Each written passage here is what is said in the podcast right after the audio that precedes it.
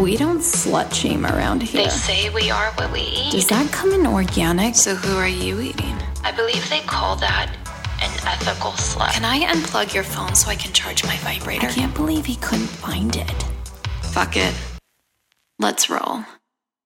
You're listening to Eat, Play, Sex with Dr. Cat, the place to uplevel that sexy life of yours, with expert talk on sex, love, and nutrition.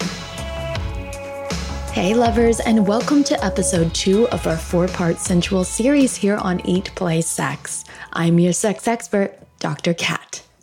Did you know that your very own Dr. Cat was a fitness instructor before she was a yogi and a sex therapist?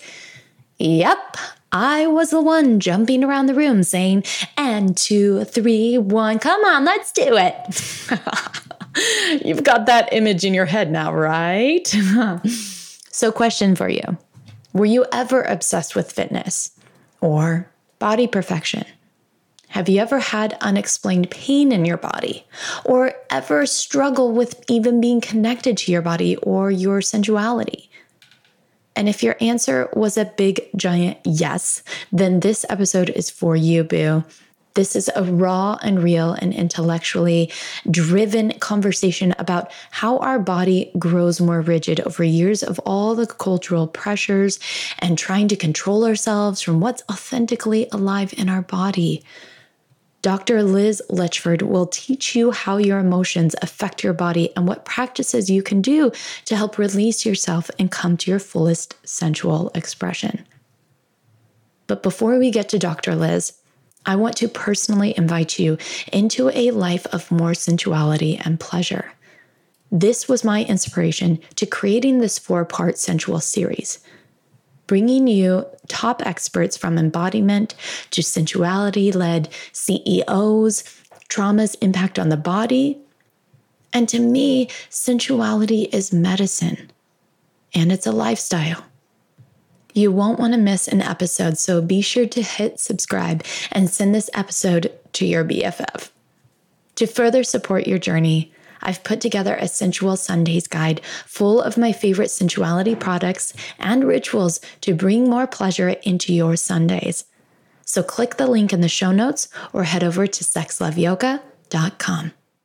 So basically, on this sensual series, this four part episode on Eat, Play, Sex, I am super generous and I bring to you all of my super sexy, intelligent, smart, awesome, amazing friends who just happen to be experts in this field of sensuality and embodiment and, and being badass CEOs. And today I've got Dr. Liz Letchford, who is a PhD in kinesiology and rehabilitation science. Sorry, I had a, had to really drag out that ease because I keep fucking it up.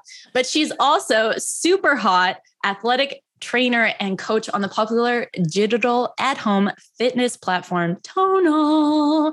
And not only is she super hot, her brain is super hot too. Her research focuses on the relationship between emotions and movement. Thank you, Dr. Liz, for coming on. Oh, I'm so happy to be here, Kat. Woo! Yo, we were talking right before this show was coming on, and I was like, so basically, we're just gonna laugh the entire episode, and that's gonna be the episode. I, I think that's that's therapy, right? oh my gosh, it's so good when you get two when you get two doctor minds together. This is what happens. It's just too much. too much like orgasmic uh, laughter and research. and nerds and night uh, nightmare? No. Uh, nerds dreamland. Yeah, oh, yes. Yeah, yeah. Okay, so the reason why I brought you on here, besides you're one of my best friends and you're super hot and super intelligent, is because you do this incredible research around connecting the emotions, like seeing the relationship of emotions and movement in the body. And as somebody who teaches sensuality, I teach people the how important it is to be connected with that feeling body, with that emotions, because because that is you know, sensuality is this relationship with with our body. It's the platonic relationship with our body and feeling. And i've worked with you in the past and you have this magical touch in your hands and just mm-hmm. the way that you were pressing into my my back and holding specific positions even in my belly and oh lord we'll get into mm-hmm. that today um, but i was bawling yeah. like so much emotions were coming up mm-hmm. so i'd love if you could share with our listeners a bit about what you do and what even led you up to this discovery of like, oh, emotions and movement, emotions and body, la, la, la. Yeah. Yeah. So uh, I began my career in sports medicine. One of my first jobs, I was a lifeguard. My second job, I was an EMT. And so I was always really curious about the body, how it works, and, and medicine. I mean, most kids, when they got home from school, were watching like MTV or whatever mm-hmm. shows were on. And I was watching like trauma life in the ER. Stop. No. Yeah. Like Doogie Howser or like no, like real trauma. Like real actual docu series medical shows like at age 11, you know. So I was I've, I've always been I've always been so curious about the body and how it works. So I went in um, I studied my undergrad was in athletic training. I really wanted to help out these athletes, help them get better um, rehab their injuries and then improve their sport performance. So that's my foundational background. And as I moved through, I got my master's degree in the same thing, movement sciences. And my PhD work was focused on injuries in female athletes, specifically knee and hip injuries. And mm. as I was doing my research, my research was so very much biomechanically driven. Meaning that I connected my subjects up to the you know when you when you think about the video games and how they make video games the motion capture uh-huh. system. So i use that in my research to identify what was different between the women who got injured and those who didn't. So female athletes i used soccer athletes and volleyball athletes and basketball athletes. And as i was as i was interviewing these amazing female athletes who were mostly in high school and college what I didn't necessarily include in my study at the time, but what I was actually most curious about was their human experience. How how stressed mm. are you? What is your relationship to your body? What how many how many days have you taken off since your last training session? Because as you know, soccer athletes they just like they they're year round they're constantly moving yeah. and these women are preparing for college or in college they've got all of these outside stressors that i know as a fellow human being, when I'm stressed, my mm-hmm. body doesn't feel as strong. And so I actually took note of that. I would interview them and take note of how stressed they were feeling, what their relationships are you going through a breakup? How how excited are you? What what is your experience of preparing for college or the workforce or whatever's coming next? Mm. And what I noticed in my one-on-one practice, so I I take people through um, rehabilitative exercise in preparation for them getting into a more rigorous fitness routines. That's what I do one on one. And so, what I what I recognized in my research and in my one on one practice was that I can do all of the capturing of their motion. I can do all of the rehabilitative exercises that I've studied on, or all these peer reviewed research has suggested but if mm-hmm. I don't actually treat the human and have what what most people call good bedside manner, but if I don't understand what this person in front of me is going through, what their nervous system mm-hmm. baseline is at today, I'm missing mm-hmm. the whole point of helping them get better. And so as I as I dove into this in my one-on-one practice and had conversations around this with all of my friends and my peers, I just realized we're we're really missing a huge point in if we really want people to get better, we've got to address the human behind the diagnosis, oh, the wow. human behind the condition. And so now I'm so passionate about absorbing and learning as much as I can about studying it in my own practice and creating research questions that can help answer this question so we can we can move forward with rehabilitation and science and physical therapy and even fitness mm-hmm. so that it, it really actually helps people get better and stronger. Ooh, I love that so much. And even the population that you chose, which was which was teen girls, young adult girls, because or women, because uh, I'm thinking of myself when I was that age, and that was like the height of my eating disorder. And I was constantly, I was in all the athletics and I was always getting hurt always. Mm-hmm. And I just, the intense anxiety and stress that I felt during that time, it was all a collaboration, you know, like the eating disorder, try to fix the stress, try to fix the, yeah, and the, yeah. So I'll just, if I had somebody or even understood at that point how all of this was impacting, that might have lent to some yeah direction that i could go to get the help that i needed. But i just you know god and especially now with the social media and how much well we're learning uh, social media is impacting young teens uh, body image and their sense of self-confidence. And and i just I, I can only imagine what the level of their body uh, risk to harm is mm. more so. Oh yeah. I mean, I I didn't grow up in the with social media as a teenager, but if but if there was there was enough input and enough self is enough comparison with other people that I can't even imagine what it's like today. And so the added stress of social comparison on top of everything else that women and then high school women and then high school female athletes go through i can i can i mean it's a lot and you can see it showing mm-hmm. up in their bodies that's one of my mm. favorite populations to work with actually i have a few clients right now that are um, on their way making their way preparing for college and i just feel mm-hmm. so lucky that i was able to do this research and i'm i mm. feel equipped to handle the questions that they're not being asked and mm and helping them in their bodies and experience mm-hmm. their their bodies and feel comfortable in their bodies in a way that is is pretty non-traditional mm-hmm. yeah and especially in our culture where our bodies are more performative mm-hmm. not not like having a relationship with the body like you're saying it's more of like present your body in a specific way that you will be desired or you will get love or you will get you know, especially with these messages of love is conditional upon you showing up in a specific way. So it kind of already sets us up for a challenging relationship with the body or, you know, this mind over body mentality instead. Mm-hmm. How do you see the relationship of emotions impacting the body? Like, how are you, what are you noticing there? There's eh, people's, we'll call it stuck emotions for a generic term, but people's inability to process their emo- emotions effectively shows up in different ways in different people. So, mm. for some people, they'll have a, a, tightness in their chest and shoulders. For some people, they'll have um, a weak or an over over tight uh, pelvic floor.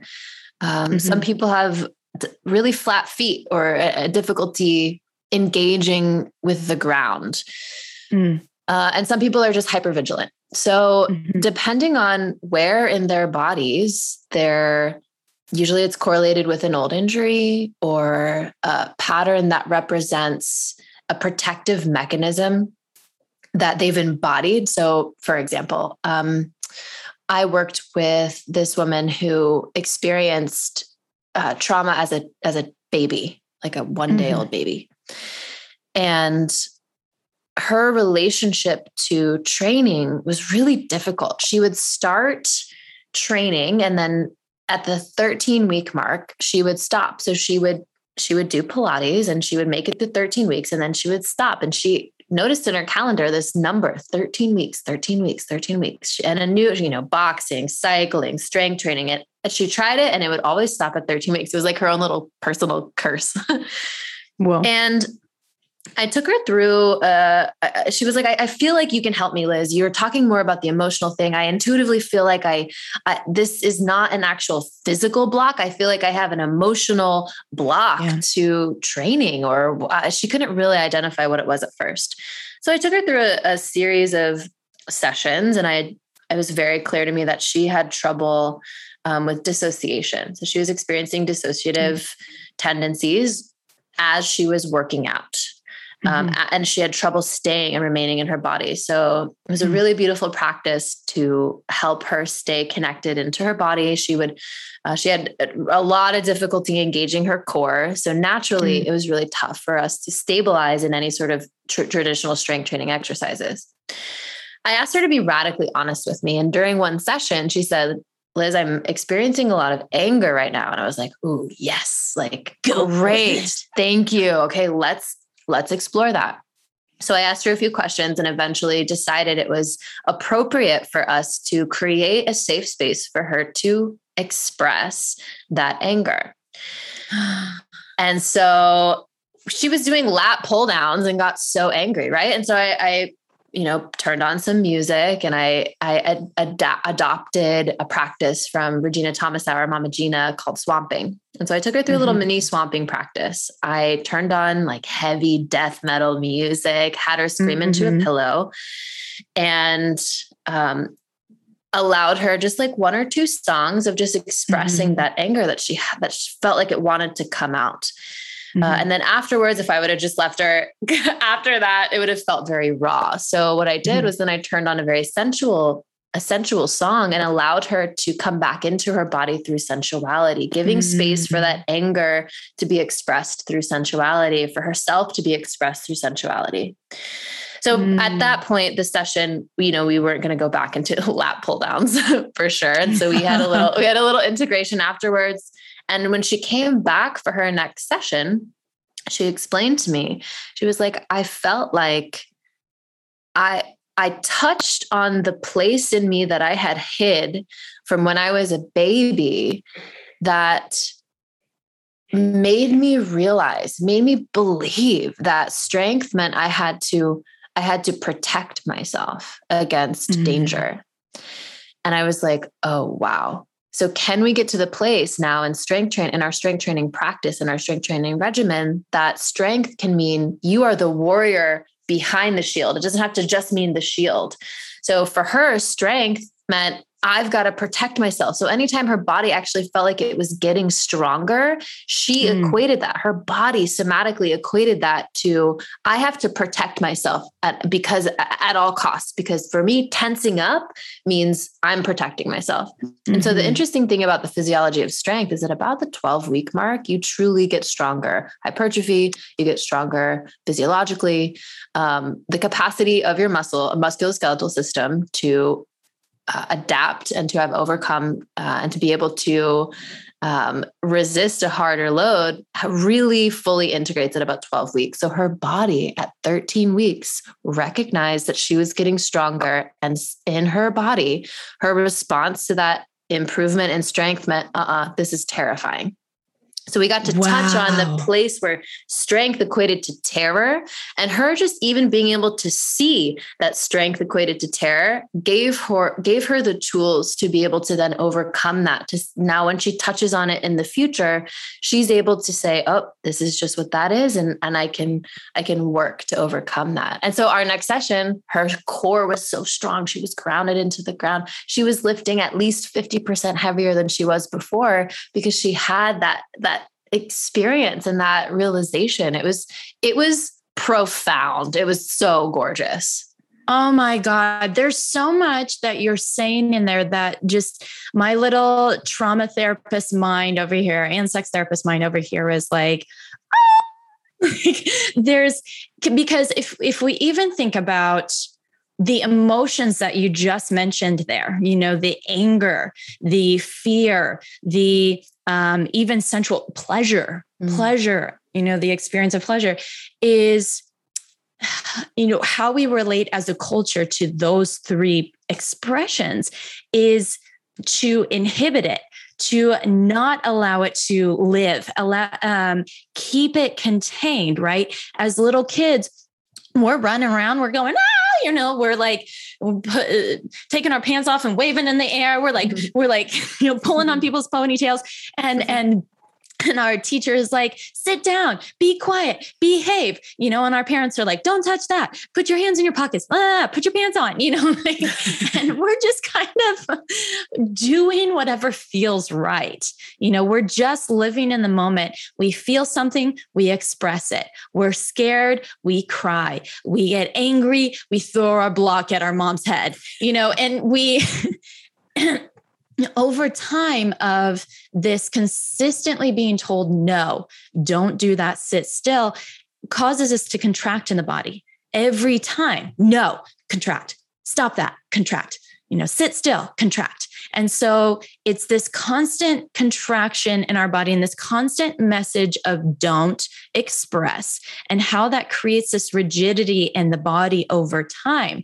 And as a sex therapist, I know that when women oftentimes have trouble with orgasms, I talk to them about that, that emotional mm. expression, because that tells me they may be clamping down in their body and they don't even know it. Mm. Yeah, that the liberation, it's interesting that the experience of an orgasm and the experience that people eh, get after a really heavy workout session can be they're they're they can be similar. So and the ability to enjoy the endorphin release after a heavy intense workout session that's that's all i also see that with people people in all bodies of all gender identities um, there is a, a pervasive message that in order to like if you're going to be enjoying fitness it's to make yourself smaller right it's all about mm-hmm. losing weight and for me what i want to get across i'm very much ingrained in the fitness world and i get to bring this background of rehabilitation and this this research and emotion into fitness which is quite accessible, right? Mm-hmm. And so I'm mm-hmm. sitting here telling people to do burpees, but really, I just want them to move, feel in their body and get curious about what's keeping them stuck and and allowing them to experience the discomfort of a workout and equate that to what's what's keeping them from being their fully expressed selves in life. And so for me, fitness is like it's my Trojan horse. I'm giving people, I'm giving people an opportunity to say, yeah, yeah, yeah, come on into a little Dr. Liz workout. uh, y'all thought this was a workout class. This is actually a lifestyle. Welcome.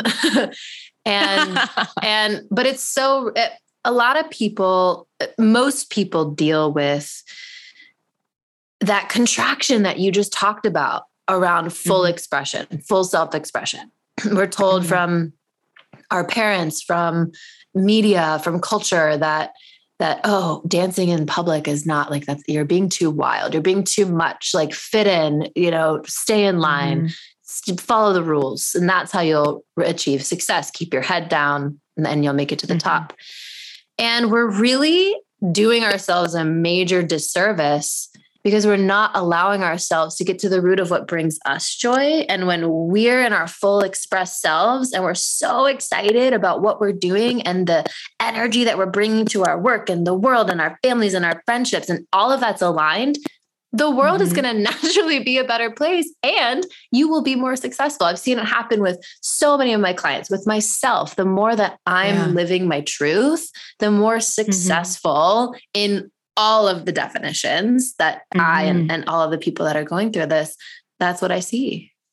Yeah. And adding to that, putting in what you said earlier, feel the rage, feel mm. the fear, allow it in, give it space. And I think the difference, you know, we're afraid of what does it mean if I allow anger to take over my body? Is that going to hurt me? Is that going to hurt somebody else? What if what happens if I allow my fear to be here? Am I am I is my company going to burn and everything fall down and and you know I'm like my life burn up in in flames and mm. and yet the practice that you brought in swamping which you and I do together which is mm-hmm. super fun, so fun. is this creating an intentional container for you to express, for you to feel, for you to rage. Mm-hmm.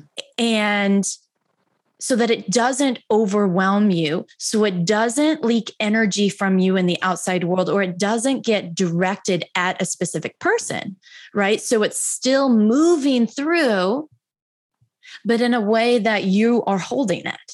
Yeah. And I've seen people, even in these swamping fitness things that I that I bring that I bring my clients through in these beautiful containers to allow people to express, I see people who have that reaction. They're like, I'm actually afraid of what's going to come out if I allow all of my anger to be expressed. And you can probably speak to this even better, but the the the true visceral fear that I see in their eyes is so big. Mm-hmm. It's so big. So for people mm-hmm. who are mm-hmm. experiencing that, what is your advice? Yeah, so we speak to that part. Mm. So in because I also bring more swamping practices into and rage practices into my um, client work too, and and so we speak to the part that is not is that is afraid to to express and we say okay part yeah you're doing it you're doing a great job of of holding on so that it doesn't so it doesn't overwhelm the system or what are you afraid would happen to to her if she allowed her or him or then mm-hmm. um, if they allowed this to come forward? And so i let my clients speak as if they are that part. And sometimes it'll be something around um, yeah i'm afraid of hurting somebody. I'm afraid of overwhelm. I'm afraid of um, hurting somebody. I'm afraid of being perceived as somebody who's dangerous. Mm. And so getting to getting that information out, and then we can f- come to a space of compassion around that. Wow, this part of you is uh, created a very clever solution to not letting you hurt somebody or somebody hurt you or you lose everything or you lose a relationship or you being abandoned or wow like it learned from a very young age that if i clamp down if i contain it if i hold it in then i will be loved or i will be safe or i will you know all these all these um, pieces and we also then look at okay let's see what the collateral of that is. Mm-hmm. so yes you get this. This part is like, look, I'm taking care of you. I'm protecting you by doing this. But the, the collateral of that is that your body ends up saying no. You know, your body, you can't orgasm, or mm-hmm. you struggle with, um, you end up having depression, or you end up having crazy anxiety because it's hard to contain it, or uh, this, that, or you, it's hard to maintain relationships because you keep distancing them, or this, that, or the other. So I think beneath all of this is really to have instead of shaming ourselves for for these these experiences it's really finding the understanding and compassion around it first. Oh gorgeous. Yeah and and that shows up in my world too in fitness. We there's so much shame in the fitness world uh, and mm-hmm. in in the in the 90s the whole industry was built on shame. I'm going to shame you into feeling terrible about yourself yourself so that you buy these fitness videos. Oh. and I'm here to change that narrative. I think fitness is a beautiful vehicle to become embodied, a beautiful vehicle to practice experiencing discomfort and and watching what happens when you go through that because there's growth on the other side of that. And the mm-hmm. metaphor mm-hmm. of your fitness practice, whatever it might look like, it can look like lifting weights or doing yoga or going for a walk, whatever whatever that fitness practice definition is for anyone, allowing mm-hmm. that to be a metaphor for their own growth, for their own life, and a, and a temple mm. and a mm. place to go to practice that deepening of connection to self and that deepening mm. of of of curiosity and comfortability mm. with with being uncomfortable. Oof. Oh, I love that. I want to highlight that. And I have a question around that mm-hmm. because growing up, and because I was also in the fitness and athletic for years, and I even taught fitness classes, um, but there was instilled this message in us from all of my coaches, you know, um, no pain, no gain, or mm-hmm. push through the pain, or, you know, and now as a sensuality expert, I'm like, no listen to your body you know like and at the same time i honor that there is a level of discomfort in growing too. So when you're talking to people about fitness and pain and discomfort how do you how do you wrap all of that together? How do you mm. help them through understanding pain discomfort and growth? There's one of the first things I do is help educate people who are taking my classes or working one on one with me, educate them on what's what's the pain of uh, what's the discomfort rather of growth versus the pain of of abandoning their body and of mm. of of getting outside of their boundaries. And those boundaries mm. can be their actual mental boundaries, like this is uncomfortable or this is edgy for me. Or it could be the boundaries of their knees and their knee mobility or their hip mobility, their actual physical boundaries of their body. So I don't know. We've all probably experienced this. You're in a fitness class or you're watching a fitness video and you're trying so hard to keep up and your knees are hurting or your legs are burning or your lungs are burning or whatever it might be. And you all of a sudden feel defeated, but you feel so like, oh, well, I'm not worthy of anything unless I keep up with this video because this instructor can do it mm-hmm. and talk and count and be on beat, you know? So, oh my gosh. And then there's this, all this shame spiral and this fear and this. Mm and then you go back to like prove something to yourself, you know, instead of making your fitness work for you. So I like to give a lot of permission to people to just go as fast as their slowest part. And so when we do that, sometimes your slowest part is going to be your brain. Sometimes your slowest part is going to be your lung. Sometimes it's going to be that old knee injury that you got in college. So if you allow yourself permission to say, "Hey, I'm going to I'm going to strengthen from my baseline, not from some arbitrary fitness instructor's mm-hmm. baseline mm-hmm. or my old comparing myself to my 20 year younger self, okay, or my peers. No, let me be the first to tell you that you have permission to just go as fast as you need to. And speaking from experience, I mean, my own personal experience, every day my body shows up differently. There are so many contributing factors to how strong I am on any particular day. It can be my nutrition. Have I had enough electrolytes? Have I had enough carbohydrates? Have I had enough sleep? Right? That none of that is uh, indicative of my worth or my value. Mm-hmm. It's just like your, your girl needs to drink some more salt, right? Some more electrolytes. Mm-hmm. Um, it can be because I had a big workout or a big dance party the night before. And so now my body is feeling depleted and unable to show up in its full strength. So giving people permission and the education of like, this is a no this is by no means a competition. I know there's a lot of apps out there that have leaderboards and whatnot. And I always advocate to just like turn that leaderboard on its side and then see what happens for your competitive nature. Like, sure, I'm all about friendly competition, but let that be with yourself.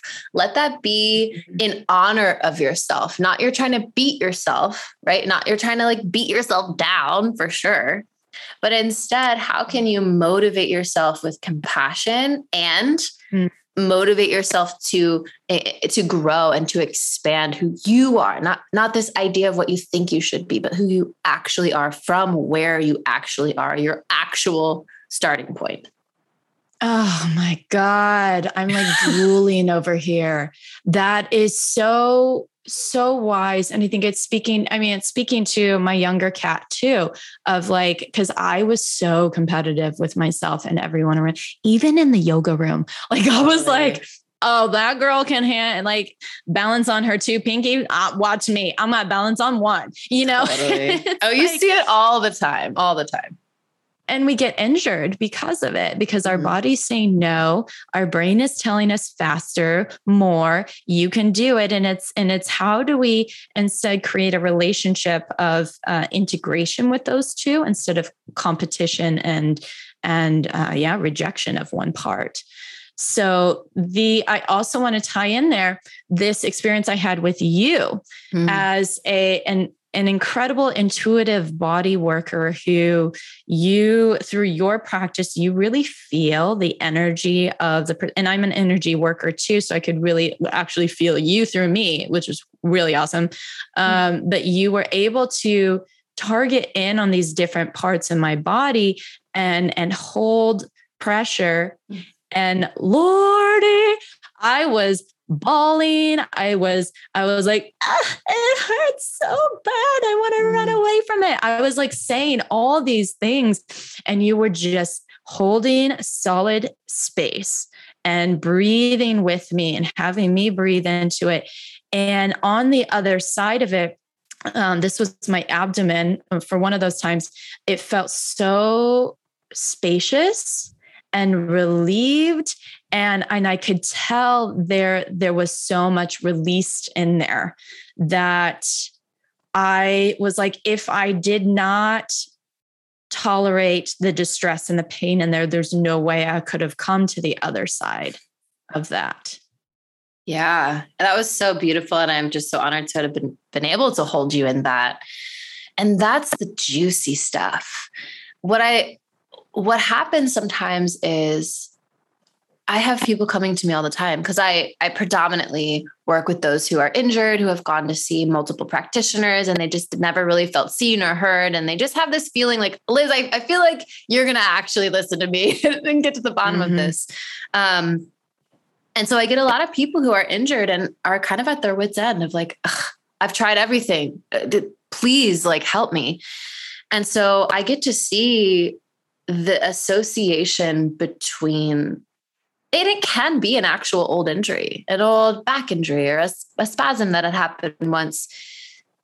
And the body creates this tension and this guarding and this holding pattern. And then whatever our experience of that injury or our experience of our own trauma or fear and it doesn't really even have to make sense. Even just emotions can attach themselves to that existing injury in the body.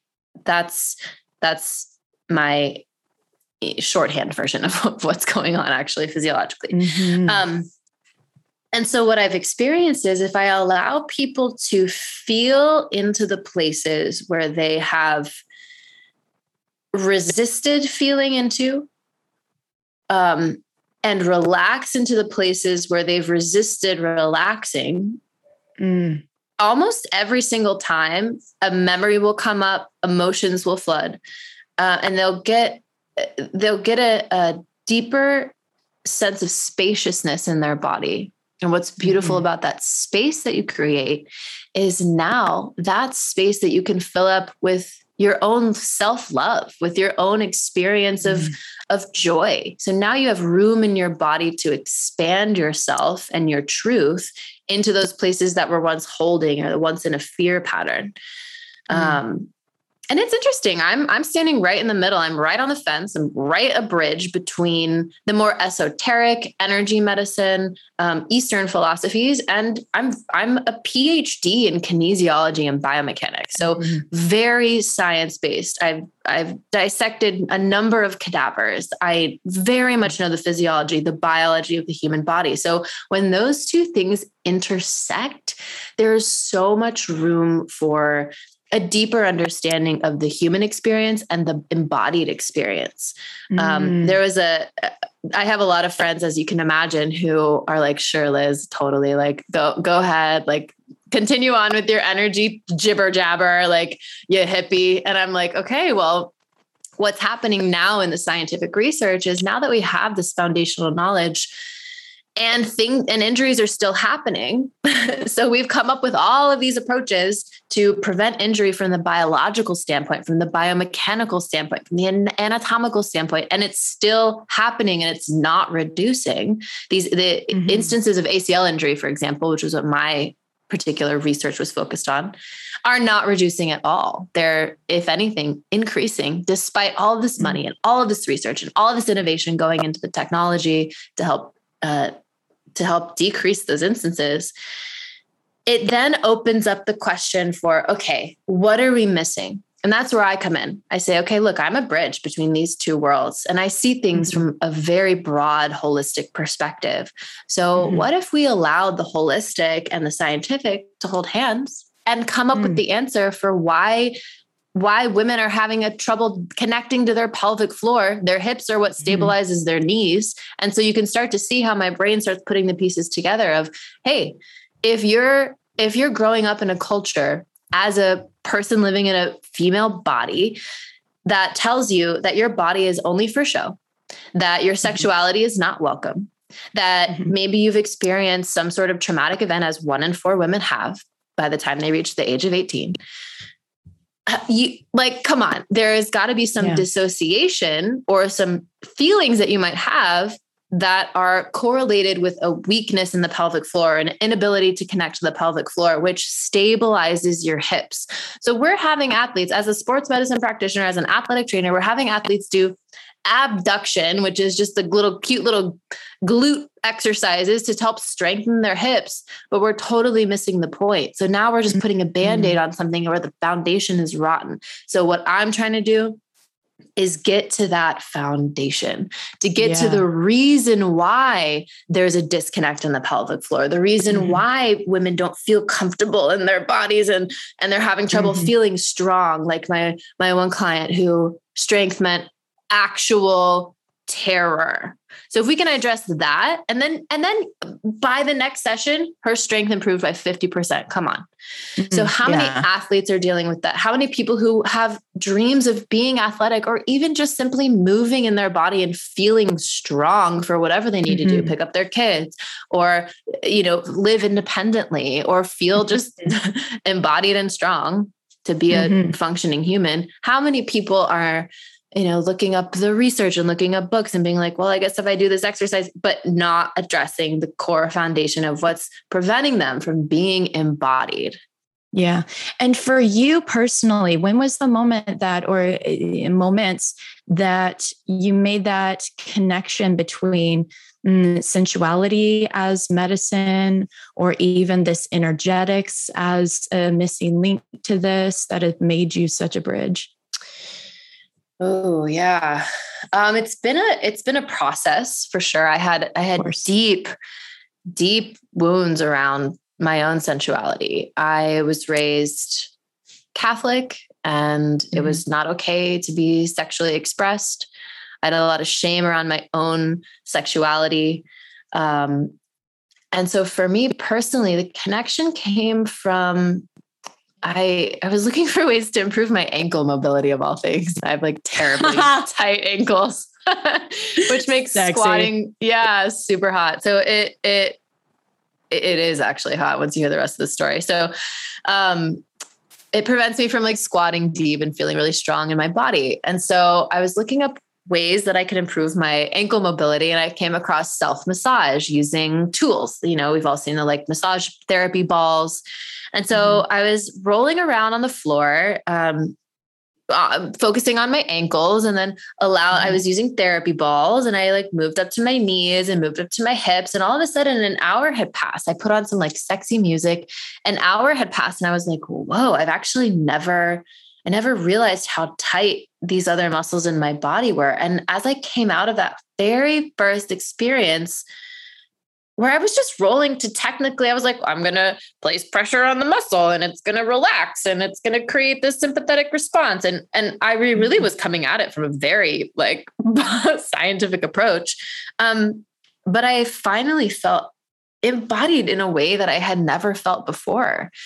And so then I continued doing this practice. I was just, I would just start my day rolling the balls on my feet, rolling up my legs, rolling into my shoulders. And I started to discover in my own body times where I would feel tense, tense or stressed or worried or anxious about something that would show up in my body in these same specific locations like my shoulders or my calves or my hands and my forearms even mm. and and I started to create these correlations in my own unique experience. So when I introduced this rolling practice to my clients at the time, this was like six years ago, mm-hmm. I started to notice patterns holding patterns and and patterns of their reaction to the self massage experience um, mm. uh, the sometimes people get really frustrated and just be like oh this is painful i don't want to do it and and i would get curious about okay where else in your life is that is that showing up how, is that how you mm-hmm. respond to everything? Hmm, interesting, right? Opposing those questions to them. Um, mm-hmm. Noticing that heart heartbreak or deep grief showed up in the in the chest in a way that was pretty universal with everyone that I I was working with that was going through deep, terrible, traumatic grief. Um, and so I did. I was like, more more people need to do this. So I developed a class called the Release. Um, aptly named. and I turned the lights down low and I turned on sexy music, and people showed up and people cried in class, and people mm-hmm. finally felt permission to slow down and listen to their body in a way that wasn't just let me lay on the floor and try and feel my body but instead they had yeah. what was the equivalent of like you know the balls acted as like my thumbs pressing into their back yeah. pressing into their hips allowing them to be like feel this so they could understand mm-hmm. ooh i actually don't feel that i'm dissociating right now and then yeah. giving them tools to come back but but if they did feel it to be like what is this trying to tell you mm-hmm. what can you gain what can you garner from this sensation of holding what lives here and how can you give that space and a voice and, and allow that to be heard what part of you just like when you're working with people and their own minds psychological yeah. responses it's a part of you that needs to be expressed and so yeah. i do that with the physical body Oh, bless you. Oh my God. This is so juicy. It's, it's again, literally creating a relationship with your body by doing that. And this actually brings me to this point of the work that you and I are going to be doing together, we're going to be collaborating on November 7th at 11 a.m. Pacific Standard Time. And remember that this is also daylight savings time. So make sure you mark your calendar correctly.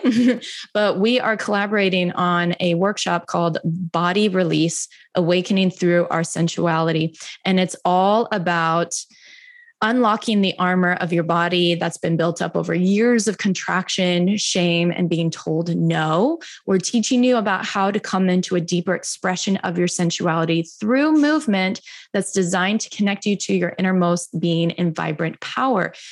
Dr. Liz is going to be on teaching her release practices and I'm going to be threading through the sensu- the sexuality aspect of it, the sensuality aspect of mm-hmm. it, potentially the sexuality aspect, probably both, um, but to so that you can be more grounded, more open, more expansive, more alive. Yeah. So to check uh, out the link in the show notes.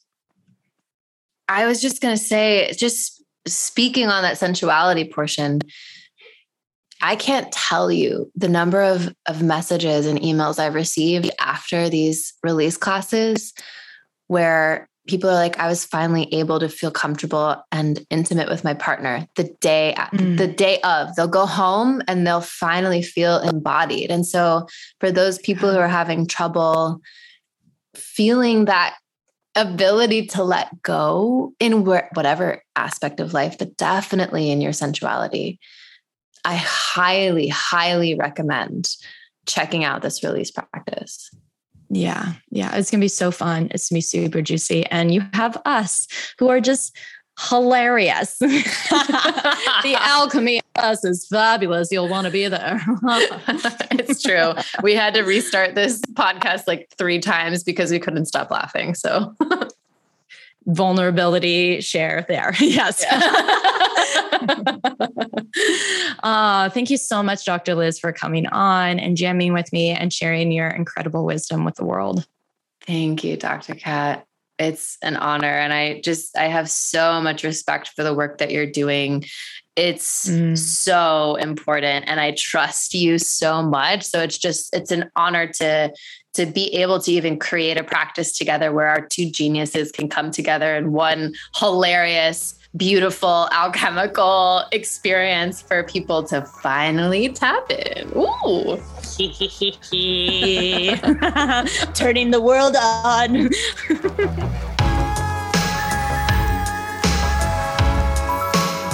Lovers, thank you again for tuning in.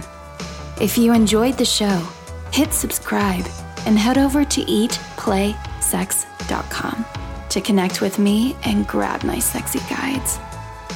Because my goal here is to get you to eat, play, and sex better so you can improve your sex life, which will improve every aspect of your life. Until next time, keep it sexy.